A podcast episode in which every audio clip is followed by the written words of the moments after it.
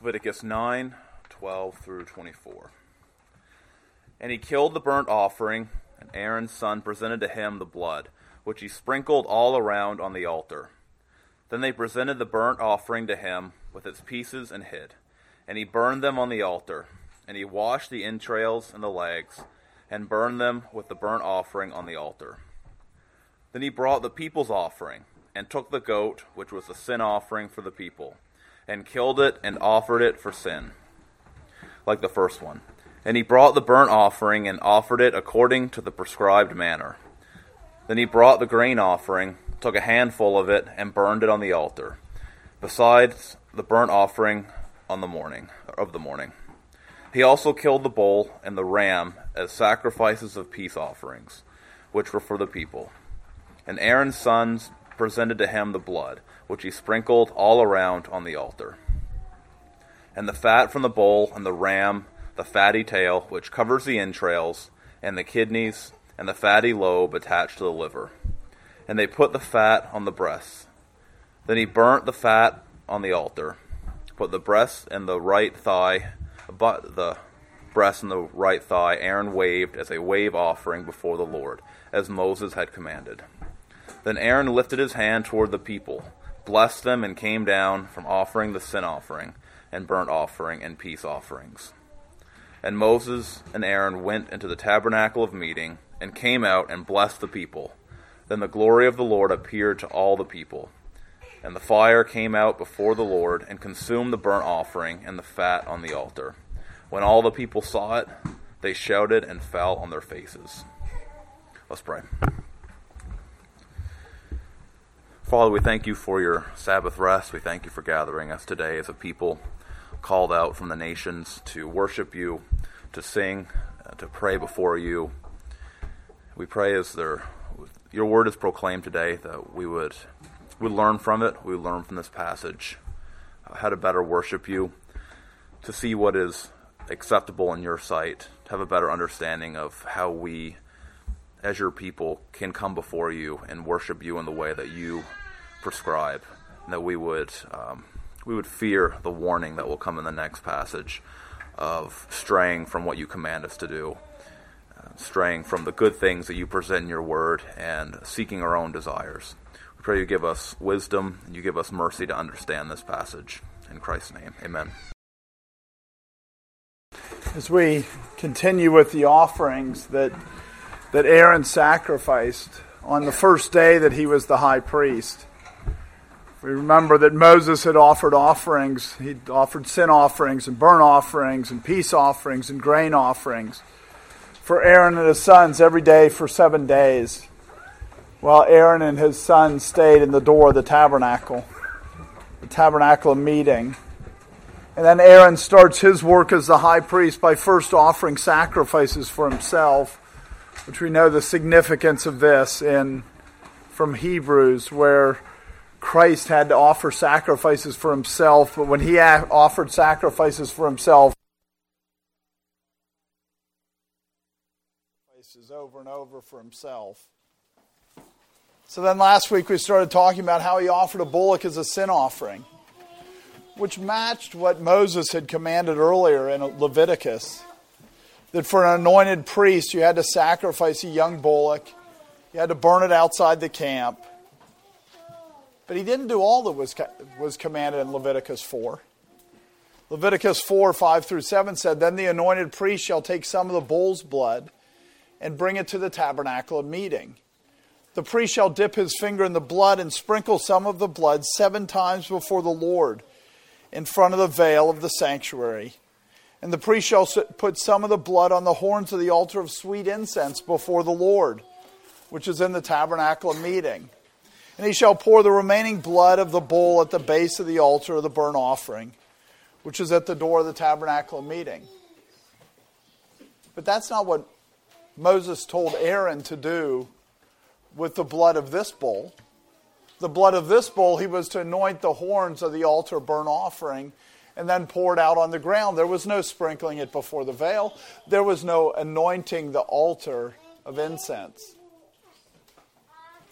So In the next chapter, we're going to find that Nadab and Abihu, they don't do it the way that they're told to do it, and they immediately get struck down dead. But here you have Aaron, according to the commandments of Moses, making the offering different than what he had commanded in chapter 4. No, we know that Moses told him because he does it, everything according to what Moses said. But so when we look at this as a sin offering, we also see that there's, there's more flexibility in this offering. There's more ways that the offerings are to be offered than what was in Leviticus 1 through 7. Because he's offering a sin offering, and he's doing it as a sin offering, but he's doing it differently than how it was commanded. And it's not being done in rebellion to God. It's being done in accordance with Moses, this picture of the law. It's being done just as it was given to Aaron at that time to do it.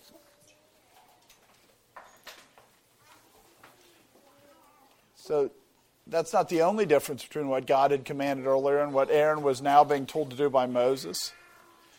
He offered the burn he'll offer the burnt offering in this passage as earlier prescribed, but when he goes and offers the sin offering for the people, he doesn't offer a bullock. Leviticus 4 says he has to offer a bullock if he's offering a sin offering for the people. And again, he takes, if it's a sin offering for the people, he's supposed to take that blood and bring it in before the veil that separates the holy place from the most holy place and sprinkle it before the veil. But that's not what he does. What he does is he anoints the horns of the altar burnt offering. So, what's going on? How can it be that in the next chapter, God's going to kill them for not doing it the way that God commands? But here, they're not doing it the way that God commands in how they were told to do the offering, but yet God blesses it. Now, again, we know this isn't done in rebellion, and that's the main thing. But God is giving a different picture here. The picture of the sin offering in Leviticus 4 was very specific. And it doesn't matter who sins. It always said about the same language in Leviticus 4 22 through 24. When a ruler has sinned and done something unintentionally against any of the commandments of the Lord the, his God, and anything that should not be done and is guilty, or if his sin which he has committed comes to his knowledge, he shall bring as his offering a kid of the goats, a male without blemish.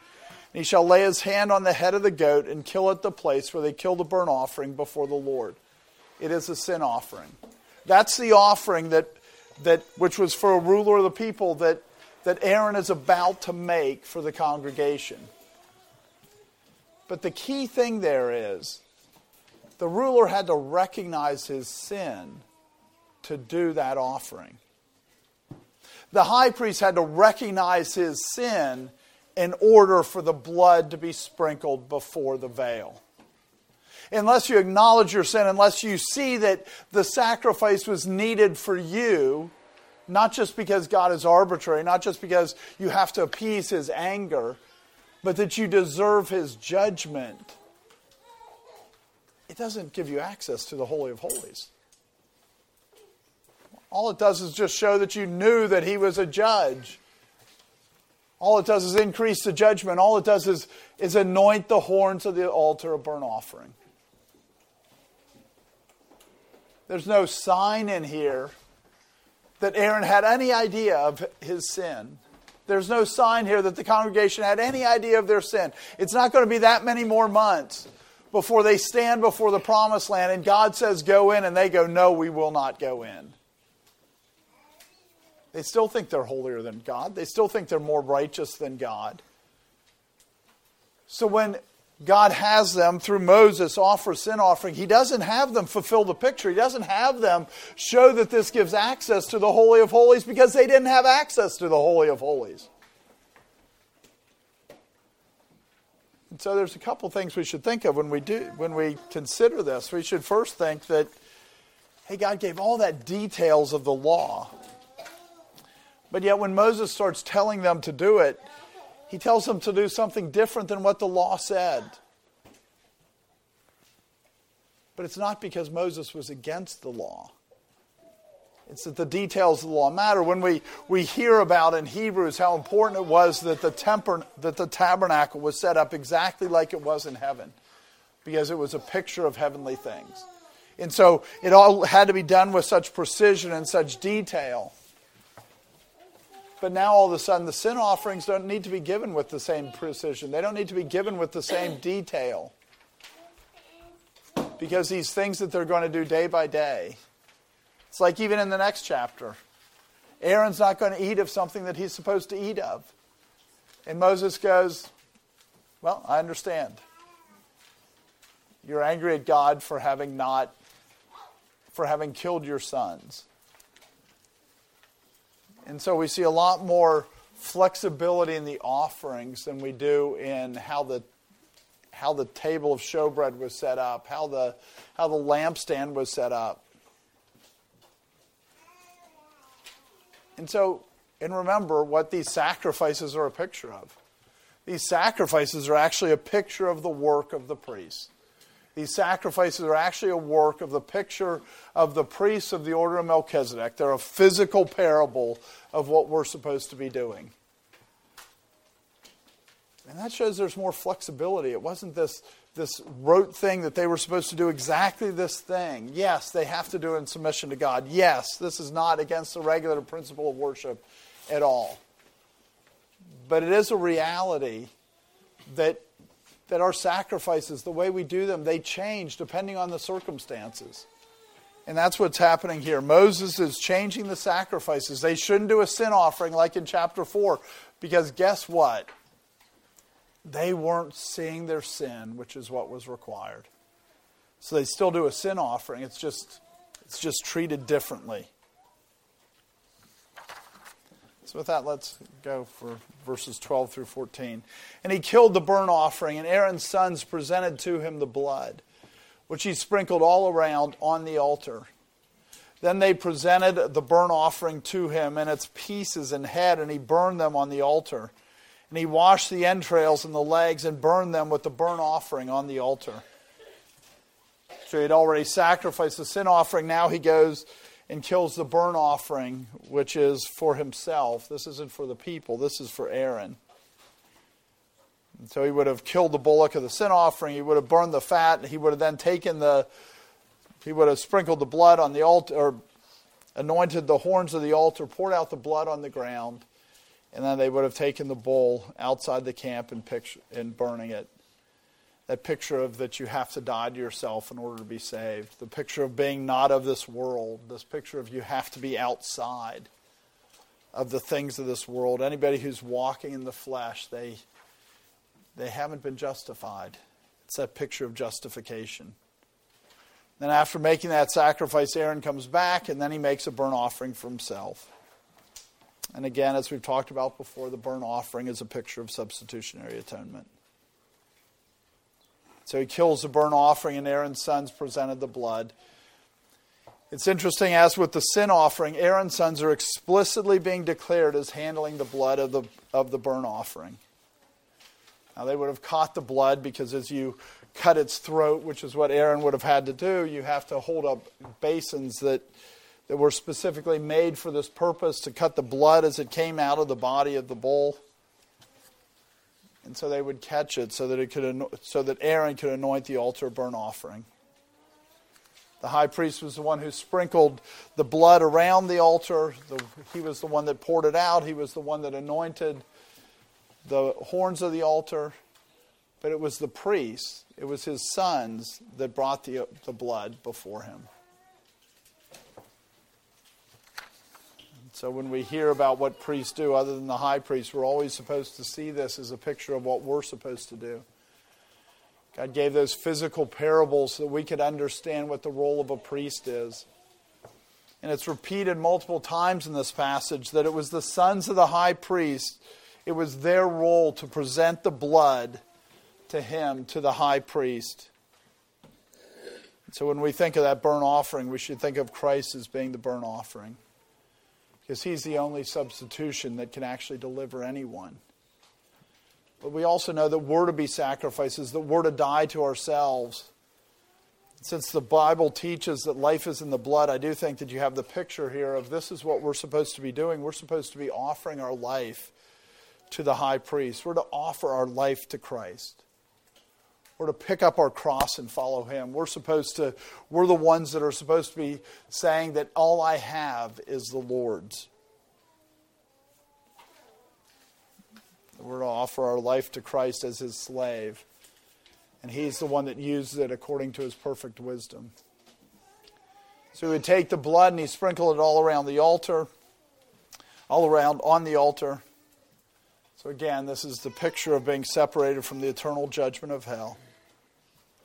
That picture of we come as a sacrifice, we, we lay down our life for Christ, and then he separates us from hell through that means. Not that it wasn't his sacrifice that made it possible. It is he has to be the high priest for us to be separated from that judgment.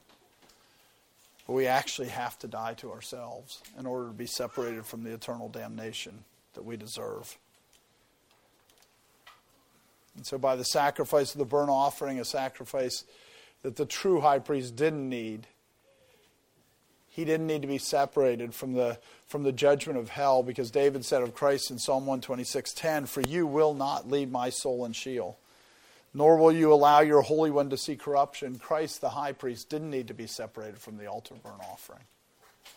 His holiness made him separate. But we do need to be separated because our unrighteousness, our sin, causes us to rightly be in subjection to the judgment that is to come, the eternal damnation.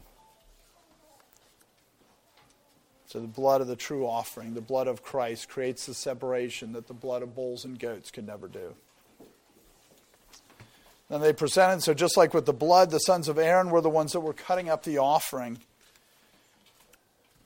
There were not a huge number of sacrifices here, but even with a few, it takes a while for them to be cut up.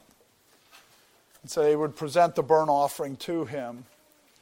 And the burnt offering was not like the sin offering. The sin offering is this picture of justification, this picture being put outside the camp. The burnt offering is cut up into pieces. It's butchered and the, the entrails are pulled out. And then it's stacked and burned on the, on the fire.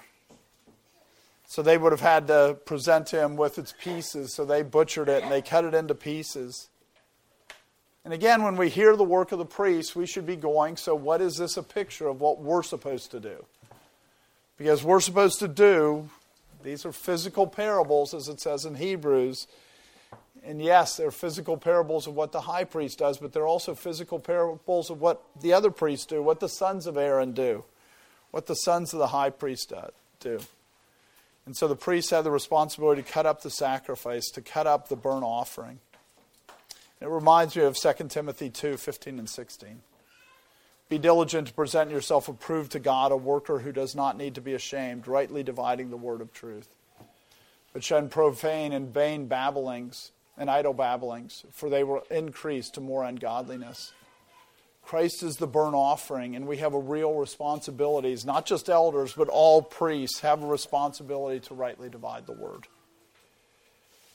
And for some, that brings people to repentance. To others, it increases their judgment. For some, it's just an anointing of the horns, the blood on the horns of the altar, which means that your judgment is greater. And to others, it's that separate. But we all have the responsibility to bring the sacrifice. We all have the responsibility to divide the sacrifice into pieces. They were to divide the pieces of the burnt offering and they were to set them in order so that they would burn better. This is what we're to do with the Word of God. We're to set it in order. We're supposed to understand it. We're supposed to divide it. This is how we're salt. This is how we're light. It's how we deal with the Word of God. so they cut it into pieces and its head. it's interesting in the first chapter of Leviticus, as well as here, the head is listed separately. That might be because it's relatively easy to split a clean animal in half, meaning one that's acceptable for sacrifice. But that's not true for the skull. You know, you can divide and like a cow is there's a, a dividing line that ends with the spine that you can relatively easily divide it. but the skull is one piece. But if we think of ourselves as the body of Christ and all the sacrifices are made in different, all the sacrifices, let me understand my notes here.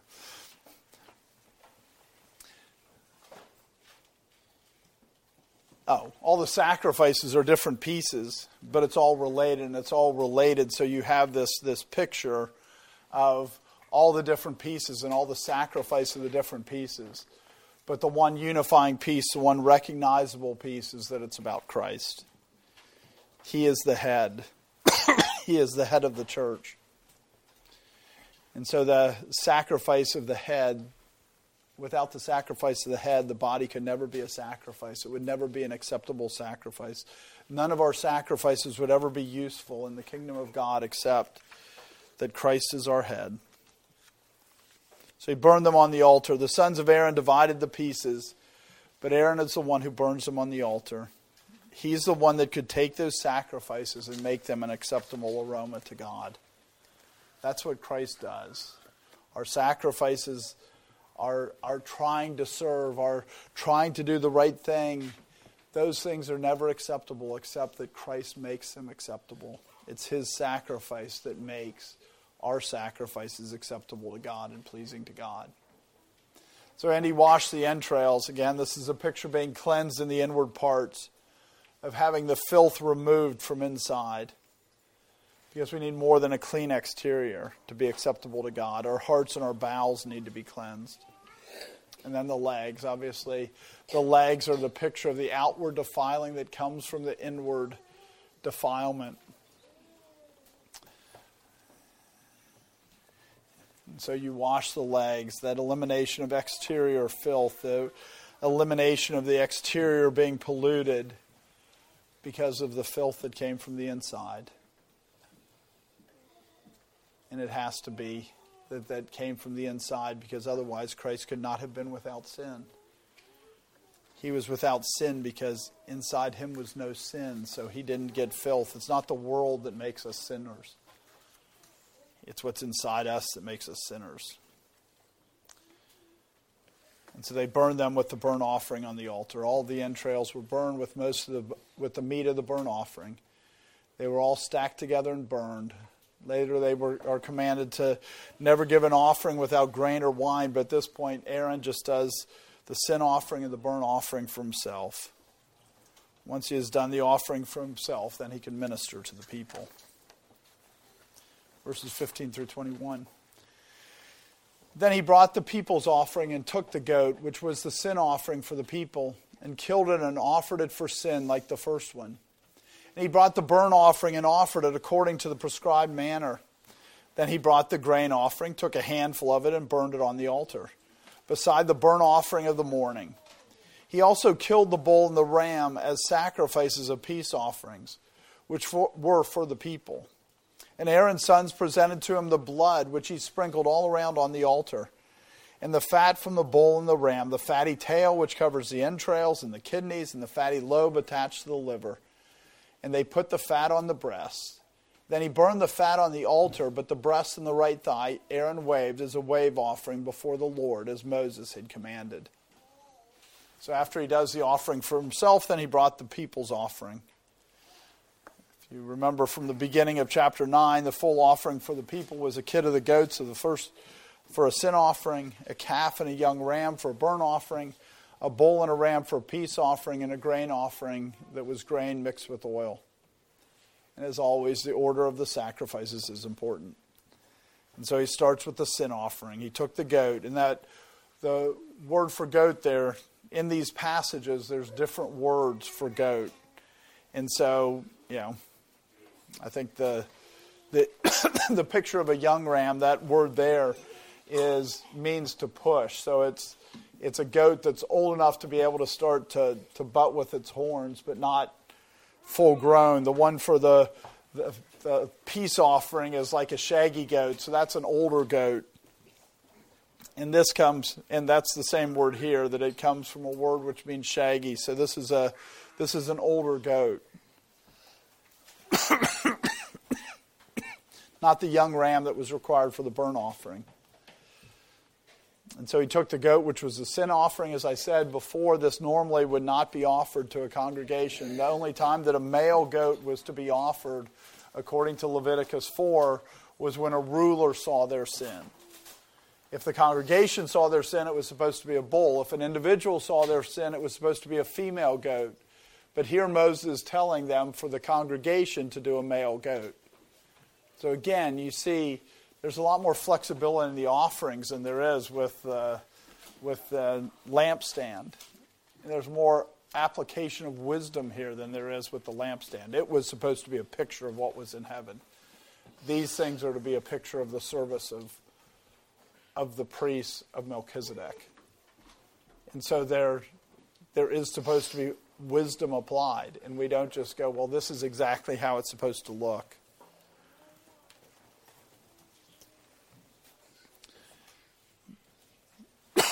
again, this isn't being done in rebellion to Moses. It's very clear at the end of this that he did all these things as Moses had commanded.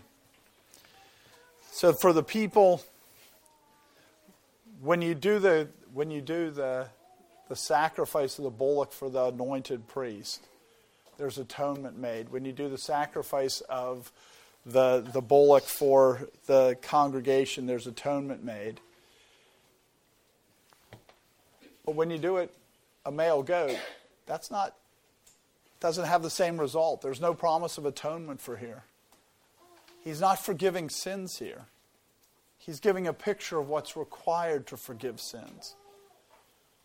To forgive sins, you have to recognize your sin. You have to be cognizant of your sin. You have to repent of your sin. And there's no repentance in this passage. There's no turning from sin in this passage. Not like Leviticus 4, where there you had to see your sin. And so this was for the people, so there's no promise of atonement. So then they killed it. So Aaron was the one who killed it. The one making the offering was the one who was required to kill it. And he offered it for sin.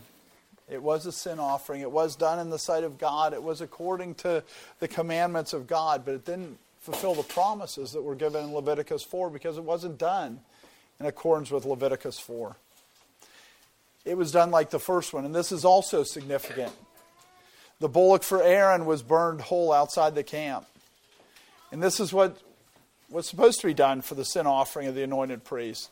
And a sin offering for the congregation, that was also when you sacrificed a bullock, that was to be burned outside the camp. But here he burns this goat outside the camp. If it was a ruler of the people, you didn't burn it outside the camp.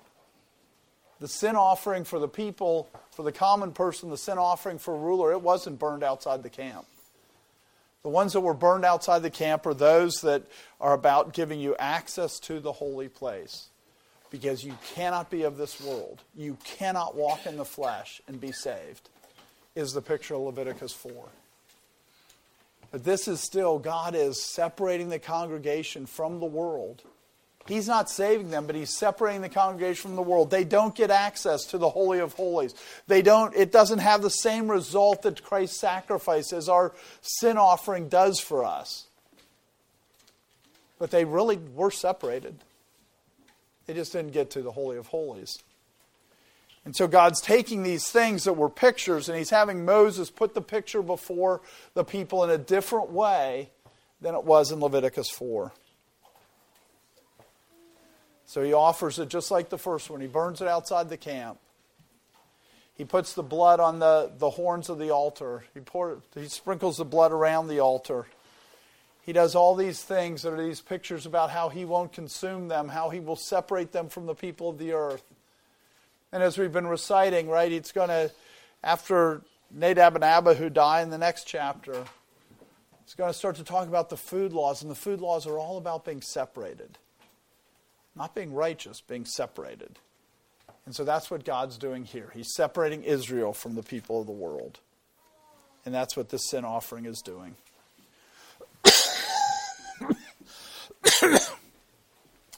so then he brought the burnt offering after doing the sin offering, Aaron now moved on to the burnt offering. And he offered it according to the prescribed manner. So he offered it in accordance with Leviticus 1.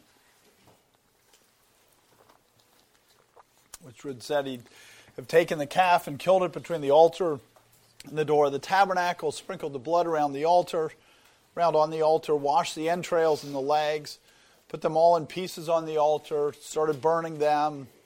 Then he'd take the ram, he'd put the ram on the north side of the altar, not between the, the door of the tabernacle and the altar burnt offering, but north of it. He'd kill that ram there. He would he would again sprinkle its blood around on the altar, wash the entrails and the fat, put that on the fire, put all those things in order with the other pieces of the animal, and it would start it burning.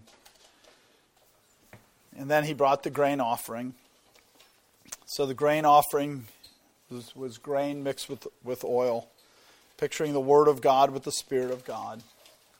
It wasn't prepared, it was just raw grain with oil. So that physically they received the, the majority of the grain and oil, but some of it was burned up as a memorial.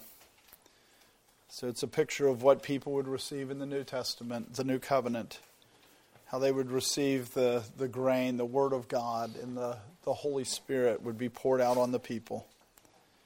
So then he took a handful of it. The whole, the whole grain offering was not burnt, just a memorial of it just a reminder that because they were in relationship with God was the reason that they received the offering. It was the reason that they received the grain and the Holy Spirit was because of the relationship with God that was established through the sin offering and the burnt offering.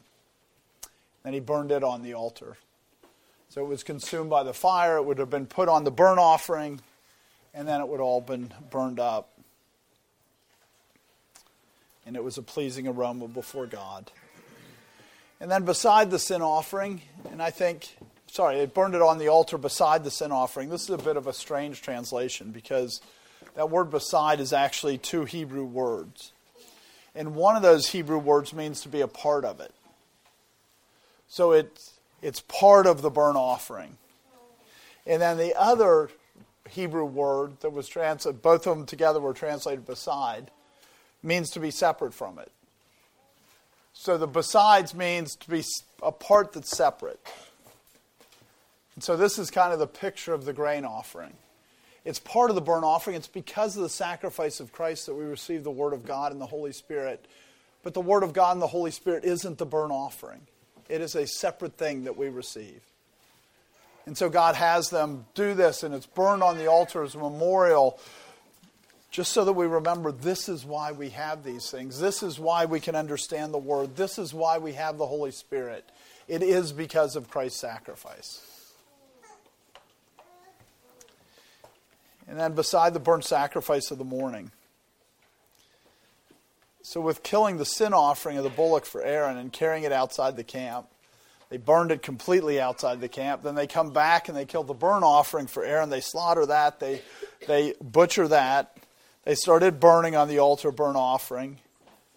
They didn't have to wait for it all to be consumed before they started the sin offering for the people because the idea of the burnt offering was to keep it burning as a picture of hell. And so then he would need to take a ram, slaughter it, burn its entrails, and take the whole animal outside the camp, burn up the whole animal outside the camp. Then they would come back. And then they'd start offering the burnt sacrifice, of the calf and the goat. They would burn its entrails, and all this was to be done in the morning. They weren't supposed to mess around. They were supposed to be doing this quickly because these were the sacrifices of the morning. And remember the picture here. The picture is Jesus Christ is the light of the world. He came into the world and there became where there was darkness, there became light.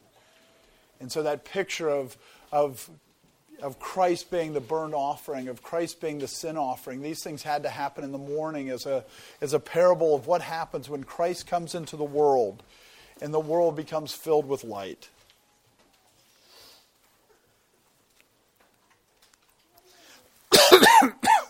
Think about this. It would have taken a while for that bowl to be completely burned.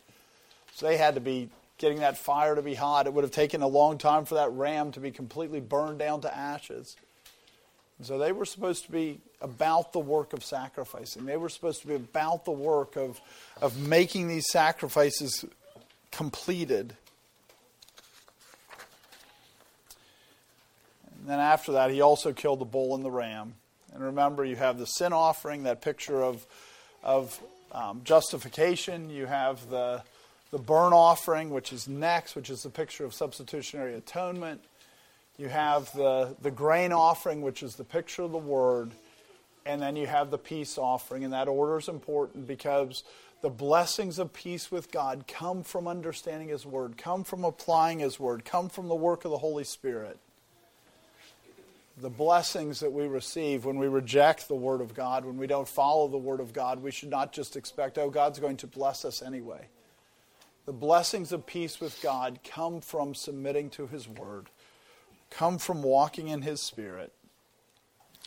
So he also killed the bull and the ram. So this was. Uh, the bull and the ram for the peace offering. So these were both full grown animals. The calf for the sin offering, the, the young ram for the sin offering, those were young animals, probably of less than a year. But here, these are older animals.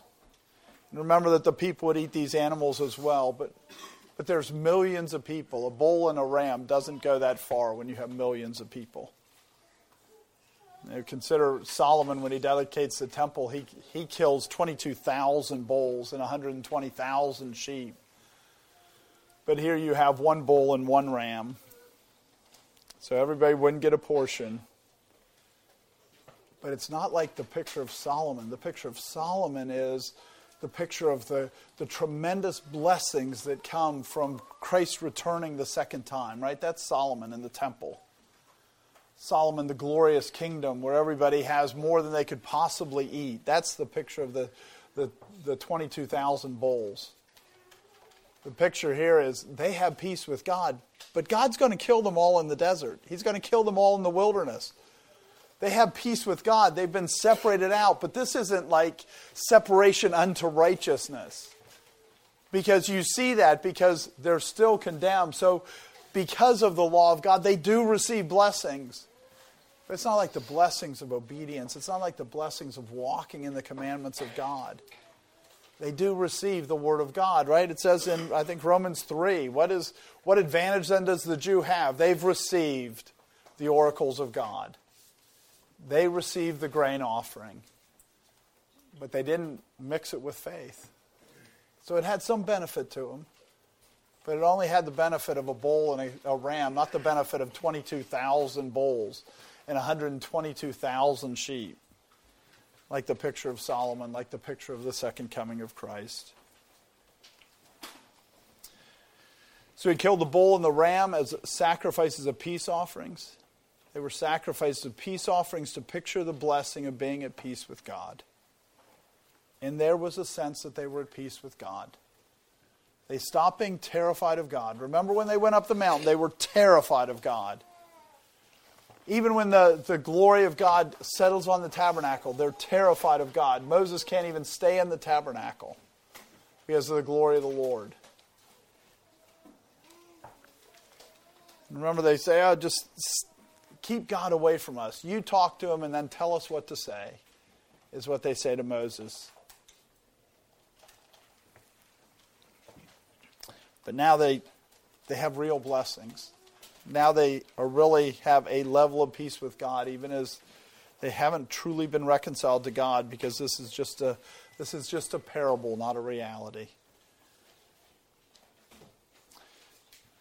So these sacrifices of peace offerings, which were for the people, through the intercession of the high priest, as a picture of Christ, there was sufficient peace with God and blessings from that peace that God's presence would go with them without them being consumed that they would see real blessings. Just like the world is a completely different place now than it was 2,000 years ago. And not because everybody's righteous, but because through the coming of Christ, through the sacrifice of Christ the high priest, the sin in the world has really been constrained. And the world has received the blessings of peace offerings, even as they reject God which is the picture here. Even as Israel rejects God, even as the people of Israel rebel against God in every way, God still gives him his word, and it still produces real blessings to them. So, when Aaron's sons presented to him the blood, again, there's this emphasis that they would catch the blood when they made the sacrifice of the peace offerings. but it was the sons of Aaron that brought that blood. It's through the sons of Christ, those who have faith in him, those who obey the Great Commission, to teach the nations all the things that Christ has commanded, to teach disciples all the things that Christ has commanded.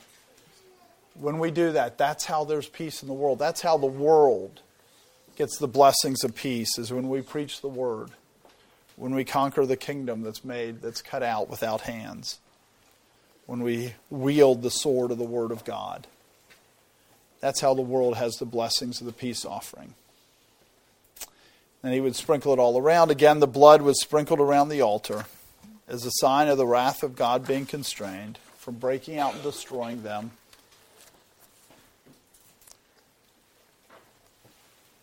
And the fat of the bull and the ram, the fat that was around the inwards of the animal, the fat that was on those parts, that picture of defilement, that picture of the, the, the building up of the accrual of material things because of through sin and through through their wickedness. All of it's burned up.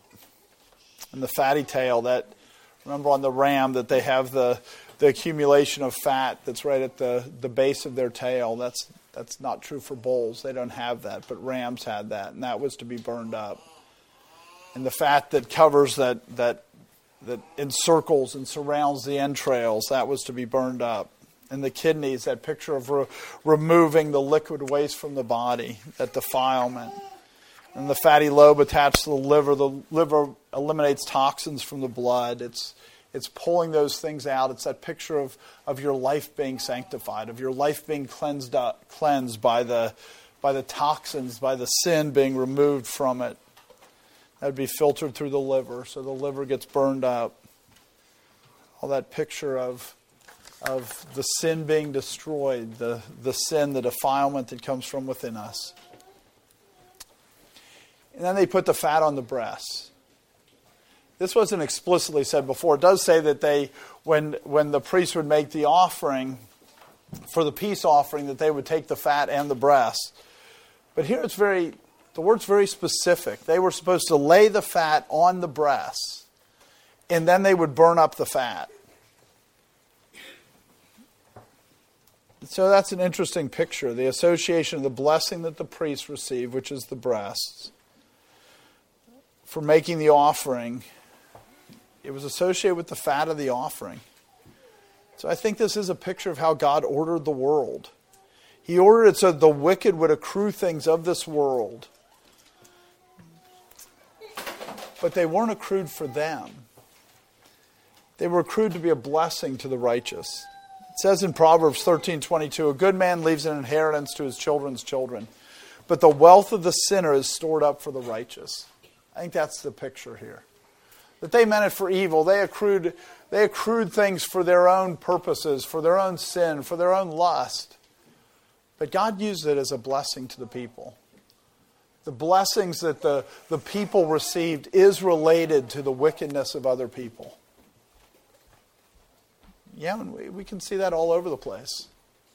Cell phones. Cell phones were designed for, you know, smartphones were designed for pornography and gambling. That's what they were made for. That's why they, that's why they built them. That's what the whole system was built for. But yeah, now most of us can do Bible searches really easily wherever we are.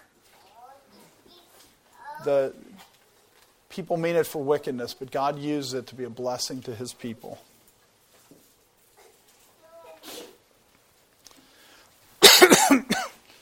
So then he burned the fat on the altar. After associating the two together, he burned the fat because the sin was still judged. Even though God meant it for good and he used it to be a blessing to his people, it is still judged. It is still burned up. It is still the results of sin. But the breast and the right thigh, these were the two portions for the priest. The best portions were set aside to bless the priest. That's the picture of what Christ's sacrifice did. Christ's sacrifice produces blessings in the whole world, but the priests are the ones that get the best part of the blessings. The priests are the ones that get the choicest parts. That's how God designed it. So the breast and the right thigh, Aaron waved as a wave offering. and that wave offering means to undulate it before the Lord, to pick it up and to wave it about. It's a picture of our responsibility to acknowledge that the blessings and the things that we receive of God, they're from God. They're from the mercy of God. It is so easy for us to just think this is how things are, but we receive so much from God and we have responsibility to acknowledge that the good things we receive, they are from the hand of God. They are because of His Word. They are because of, of the work of the Holy Spirit in our lives. These are what God does. And we have a responsibility to acknowledge that before the Lord. That, that we recognize that our blessings come from Him. And then they did it all as Moses commanded. Throughout here, even for those parts that aren't matching what was commanded earlier, they're still being done, not out of rebellion to God, but out of submission to the Moses, the picture of the law of God. Moses is saying what God wants, and they're doing it. So the general rules, you know, they obviously don't apply to all circumstances because this isn't about rebellion. This isn't like Nadab and Abihu. This is they're doing what, what God would have them to do, which he revealed through Moses, even though it's different than what he already said. Leviticus 29, 22 through 24. Then Aaron lifted his hand toward the people, blessed them, and came down from offering the sin offering, the burnt offering, and peace offerings.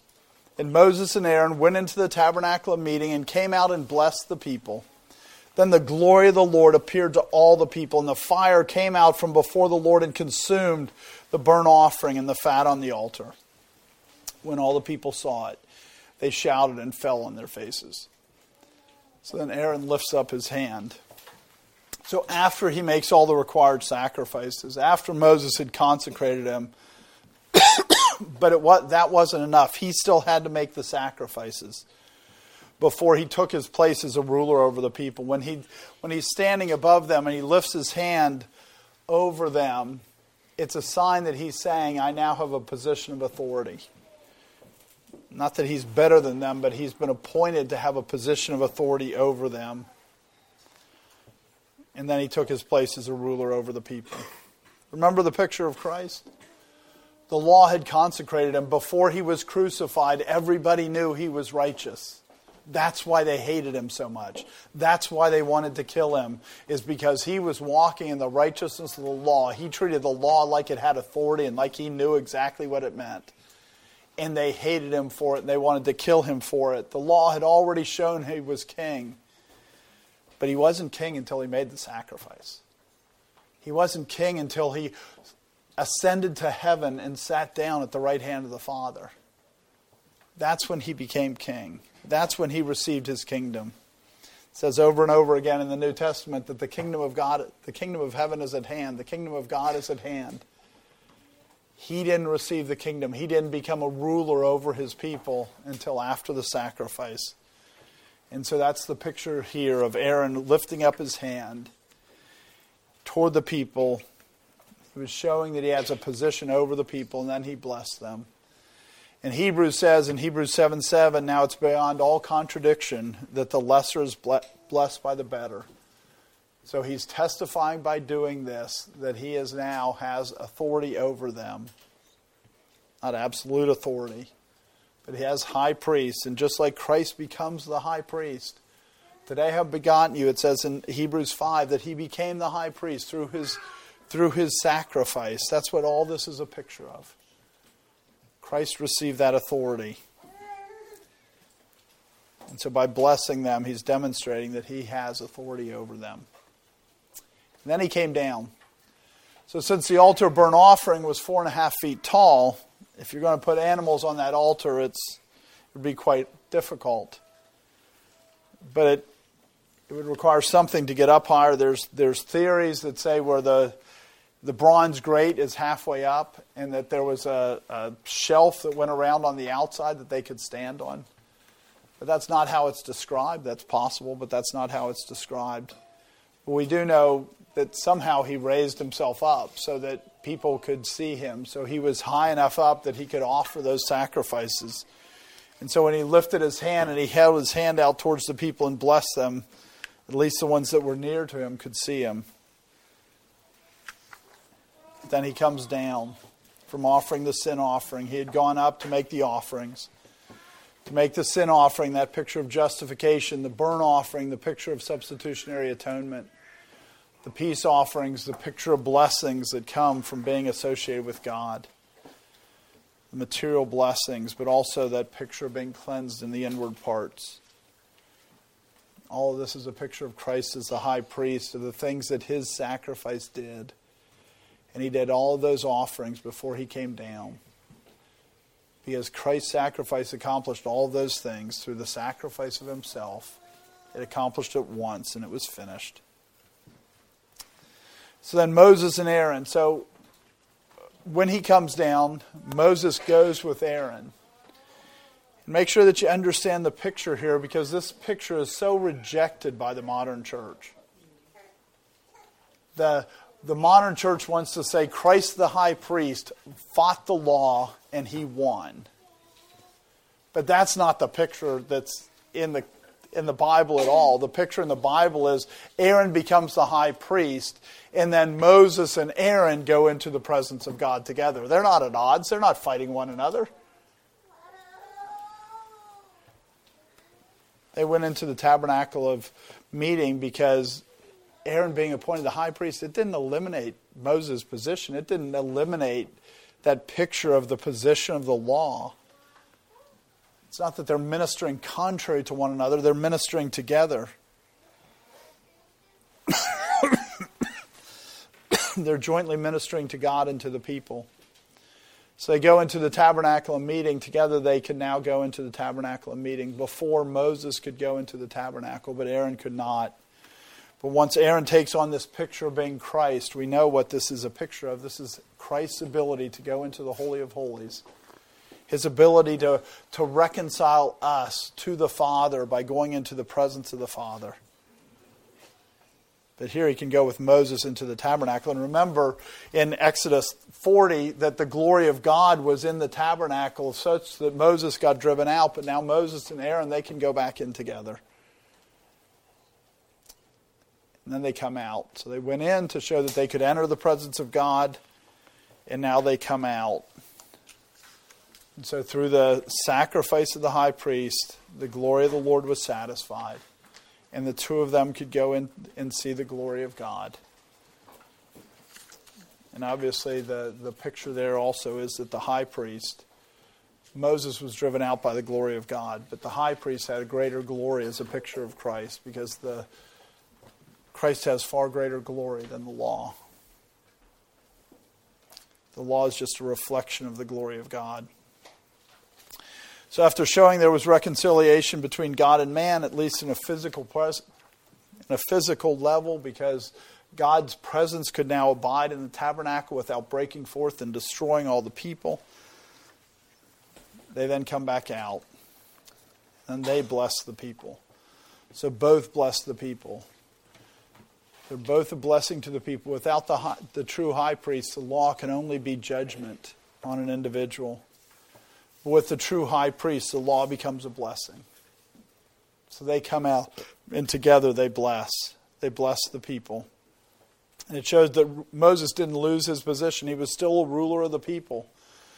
Even as Aaron had become a ruler, the ecclesiastical government had now been separated from the civil government. And then the glory of the Lord appeared. Remember, it was promised at the beginning of the chapter before when they were told to gather the animals if they gathered the animals and they did these sacrifices, then the glory of the Lord would appear. And remember where they are. They've seen the glory of the Lord. Right? They saw the thunders and lightnings. They saw the, the flashes, the earthquakes It was at the top of Mount Sinai. It's not that they hadn't seen the glory of the Lord. They had seen the glory of the Lord and they hated it. They had seen the, the glory of the Lord fill the tabernacle when it was erected and they fled from it. Even Moses couldn't stand in there. But now, through the sacrifice of the high priest, they can see the glory of the Lord and not be terrified. They can see the glory of the Lord and not run away.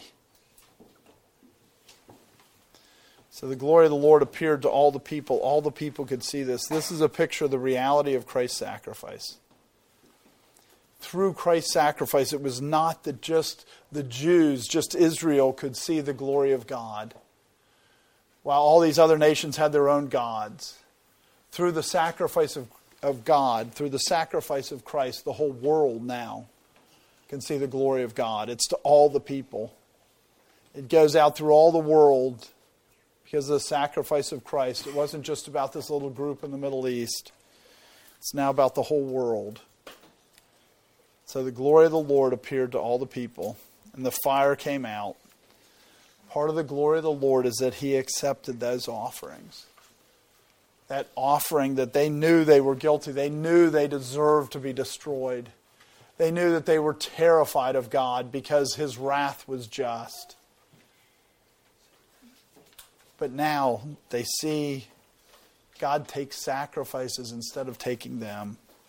He burns up the sacrifice. He demonstrates his mercy by accepting the blood of bulls and goats. Not that it would ever satisfy the judgment that was due for sin, but he showed mercy to the people so that he could be in their presence. The fire came out before them, the Lord. They had no, no question who had consumed the burnt offering. They all saw it come out from God. They all saw the burnt offering consumed. And that burnt offering, before it was probably, you know, Moses had done burnt offerings. Burnt offerings kept burning for a long time. And so this was probably still all the same fire from when Moses started it. And they were still burning the things that, that Aaron had burnt on it. Because he had burned all the fat and the things. So they were still burning. But now God takes and he consumes them with his fire. And that becomes the fire that they're never to let out. Because it's the fire that God kindled, the fire that accepted the burnt offering. And so he consumed the burnt offering. It would have still been on there. He consumes the burnt offering, he consumes the fat. He's demonstrating to the people that their sacrifice was acceptable. That these, that these means, that he's giving them a means, not for salvation, but he's given them a means so that they can have God in their presence without being destroyed. So when all the people saw it, so this would have been obvious, this was there. And again, they had followed the pillar of fire by day and the pillar of cloud by night. It's not that they hadn't seen the glory of God. But they saw him accept the sacrifices. They saw him accept that he would take something instead of them. The covenant that they had made back in Leviticus or in Exodus 24 was that they would do everything perfectly, and they were far from perfect. And so God's saying He'll take sacrifices for those who aren't perfect. So when the people saw it, they shouted. That word shouted is sometimes translated rejoice. This is not a shout of fear. This is not a, a cry of terror like they have cried before when they saw the glory of God. This is them rejoicing. They saw and they understood that God took a different sacrifice than them. That God said, I can be in your presence without killing you, without destroying you. Remember when Moses goes up and says, Don't leave us, stay with us. And God says, if I stay with you, my wrath will break forth and I will destroy everybody in this camp. And now he's saying, through the sacrificial system that he established, they can get it so that his wrath doesn't break out and doesn't destroy all of Israel. So they shout, they're rejoicing at the presence of the glory of God. And they fell on their faces because it didn't produce pride. They didn't go, oh, yeah, I'm fine with God.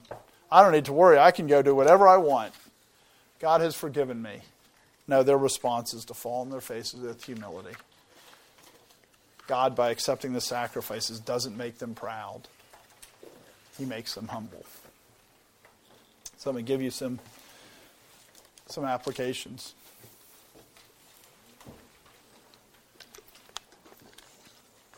So God gave instructions that were very detailed about how the offerings were to be made. But it's clear from this passage that unlike the structure of the temple and the articles of furniture that were reflecting what, what things look like in heaven, there's more flexibility to the offerings. They can never be done in rebellion. That's what Nadab and Abihu do, so they'll be, cons- they'll be burned up as sacrifices.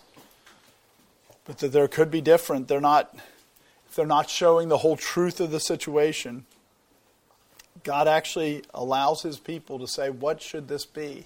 And it has to be based on what God told them, what God commanded. It's not like you come up with your own things. It's not like you reject what God has said worship should look like. But there is flexibility in it. There is things that could be different that you go, well, in this situation, this isn't the right thing to do.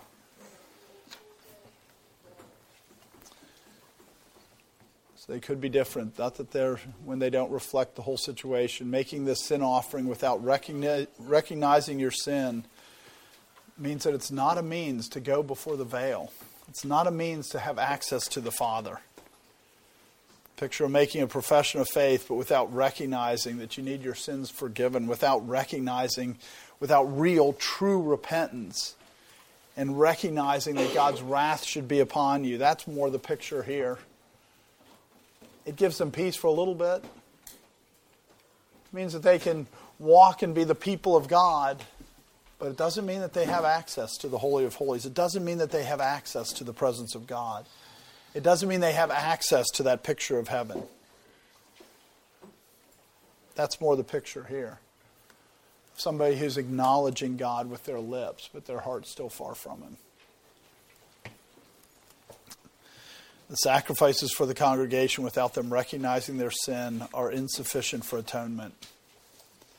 It can help you make, make you see the presence of God. You can see the reality of God moving through the world, but it doesn't give you access to the Holy of Holies. One of the important one of the things that this passage testifies to is the importance of seeing your sin in order for the sacrifice of Christ to be accepted for it. God opens your eyes so that you can see your sin. If He hasn't opened your eyes so that you see you're a sinner who's worthy of damnation, don't think you're saved. The fear of the Lord is the beginning of wisdom. Next application, we're to present our sacrifices to the true high priest, to Christ. This, is a, this passage is a picture of Romans 12, 1 and 2. I beseech you, therefore, brethren by the mercies of God that you present your bodies a living sacrifice, holy, acceptable to God, which is your reasonable service. And do not be conformed to this world, but be transformed by the renewing of your mind, that you may prove what is that good and acceptable and perfect will of God. As they bring the blood up over and over again, it's this picture. This is what we're supposed to be doing. This is what our lives are supposed to be about. This is why God saves us, why He redeems us, is so that we can become His servants and we can present to God our life as an offering, as a sacrifice. Are you presenting your life to God as a sacrifice? And that sacrifice required the sins to be cleansed from the inward parts, for the filth to be cleansed that we have picked up in the world. But God really uses those sacrifices. On the one hand, He uses them to cause His blood to be sprinkled before the veil. He uses them those sacrifices that we make so that people see Christ, that people see the reason to have a hope, that people, people hear the testimony of what God does in the world by watching our lives. And obviously, faith comes by hearing, so it's not saying without words. But on one hand, he used those sacrifices to draw people to himself. But on the other hand, he anoints the horns of the altar burnt offering to testify that there's a greater judgment to come. Because of the sacrifices made by his people through the work of the Holy Spirit in their hearts, it brings greater judgment on those who refuse to see. Another application without the work of Christ, there's no offering that's acceptable to the Father. All of the offerings went through the high priest. That's the way that the offerings get to be acceptable. We can make whatever sacrifice we want. We can live sacrificially. We can, we can, you know, die to ourselves and do everything for our neighbor. But if it's not done through the high priest, it's meaningless. If it's not done for the glory of Christ, if it's not done through the mediation of Christ, it's worthless. None of those sacrifices are pleasing to God. It's through the work of the high priest that the work of the other priests becomes acceptable. Another application, they're real blessings of the gospel being proclaimed and practiced in a society. It's a real constraint on sin. This the peace offering that they had. It was a real blessing to these people who did not know God and did not want to know God. But having the God's presence there, having the gospel there, having the, the word of God preached that produces real blessings on a society. Not nearly the blessings that are received by putting your faith and trust in Jesus Christ. But it's so easy for us to re- forget how many blessings there are to a people through the sacrifices, through the, the sacrifices of Christ, through the sacrifices of his people. But the peace offerings, the breast and the, the right thigh, those are for the priest because the real blessings of knowing Christ, the greatest blessings of knowing Christ, are for those who are actually priests of the Most High God. Another application there's no conflict between the law and Christ. The modern church wants to put them at odds, but the law is perfect for what it was given to do to prove that the divine wrath was righteous, to constrain sin, to teach the faithful how they're to walk in the world. But something more was needed because it did not make anyone righteous. There's no law that can make one righteous. But that doesn't mean it's not perfectly joined with Christ. Christ the high priest, Christ the lawgiver, gave a law that was not in contradiction to him, but the two joined together. The two are both working to bring people to the Holy of Holies, to bring people to God.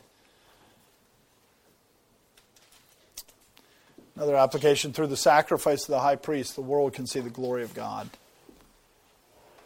The world could understand the wrath of God against sin. It's expressed through the whole world. It's been preached on every continent, all because Jesus Christ became, sacrificed himself and became the high priest. It's when Christ, when God came and laid down his life, that's when the world, and not just Jerusalem, not just Judea, not just, not just Israel, but the whole world has seen the glory of God through the sacrifice of Christ. The whole world can see the justness of God. And the whole world can see the mercy of God because Jesus Christ rose from the dead as a testimony to the mercy of God. The last application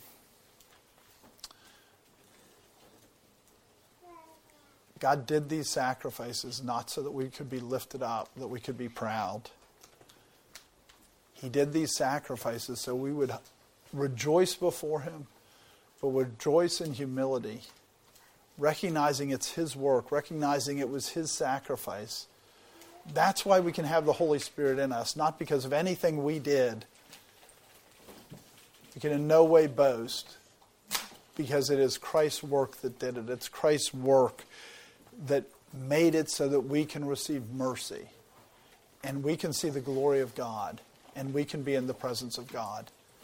So it should cause the response that it caused to Israel for the people to, to shout with rejoicing and to fall down before him and worship him. So let's pray. Oh Lord God, we do thank you. We thank you that you are the God who came. Not, not like Aaron a God who came that physically could bring us, could bring himself into the high, Holy of Holies once a year. But you came as a God who promises us that you will bear us into the Holy of Holies, bear us into the presence of the Father, that you will carry us there. Not because of anything we did, but because of your grace and your mercy, because of your calling, because of your drawing, because of your taking a heart of stone and making it a heart of flesh. Because of these things, we have peace with you. Lord, let us be a people that truly rejoice over that and truly fall down in humility because we recognize there's nothing we could do to reconcile us to you. It is your work and your work alone. Praise be to the Lord. Amen.